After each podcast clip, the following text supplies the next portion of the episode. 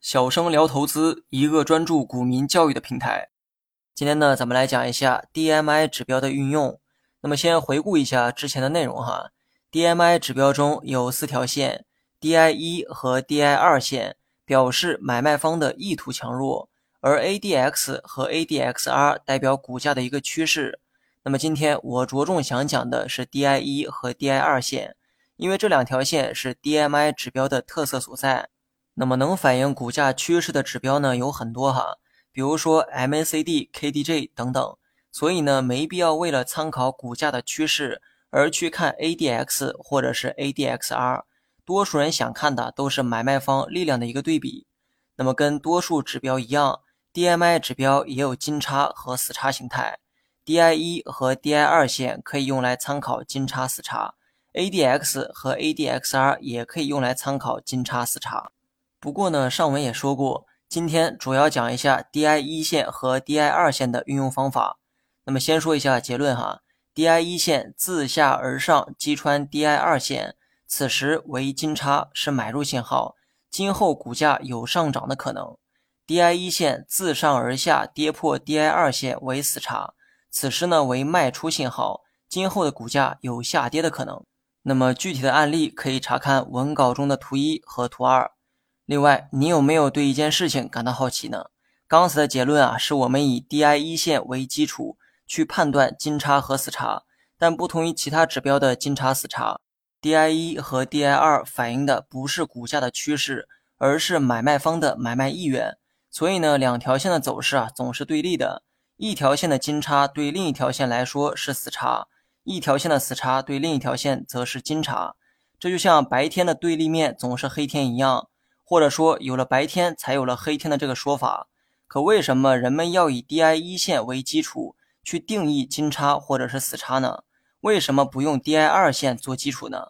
答案呢很简单哈，上期呢说过，DI 一线代表买方的买入意愿，DI 二线代表卖方的卖出意愿。在股市中，只有股价上涨才能盈利，而股价上涨主要得益于买方意愿比较强烈。也就是想买的人多，股价呢才会上涨。因此呢，人们只在乎买方意愿的变化，或者说只在乎股价的上涨也可以。那有没有人更在意卖方的意愿呢？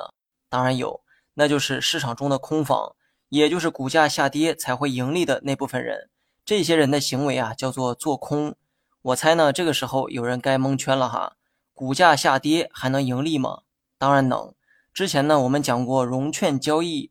融券就是最好的做空方式，不懂的人呢可以回听一下之前的教学内容。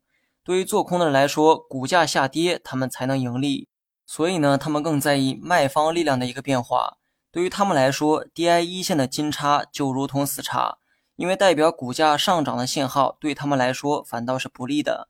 相反，DI 一线的死叉对他们来说就如同金叉，因为股价下跌，他们反倒会盈利。当然了，对于空头们来说，他们会直接以 DI 二线去定义金叉或者是死叉，比如说 DI 二线自下而上击穿 DI 一线的时候，他们呢会定义为是金叉，只不过这个金叉不再表示股价上涨，而是会下跌，因为卖方力量在走强，买方力量在变弱。相反，DI 二线自上而下跌破 DI 一线的时候，他们会认为这是死叉。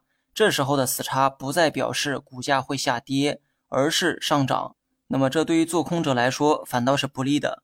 所以呢，金叉死叉本来就是对立的一个关系，不同的立场会有不一样的理解，尤其是在 DMI 指标中更是如此。多数人呢都是通过股价上涨获利，所以呢才会按照 DI 一线去定义金叉和死叉。另外呢，再教大家一个小技巧哈。DI 一线长期运行在 DI 二线的上方，表明股价呢一直处在强势的一个阶段，也说明买方力量一直占据着优势。如果你是做短线的交易者，在这个阶段去买卖会提高你的胜率。相反，如果 DI 二线长期运行在 DI 一线的上方，说明卖方力量一直强于买方，股价呢一直处于弱势的一个状态。这个阶段做短线亏损的概率会比较高。所以呢，当你决定做短线买入的时候，除了判断金叉死叉这种具体的时间点之外，不妨呢留意一下买卖强弱的环境。好了，本期节目就到这里，详细内容你也可以在节目下方查看文字稿件。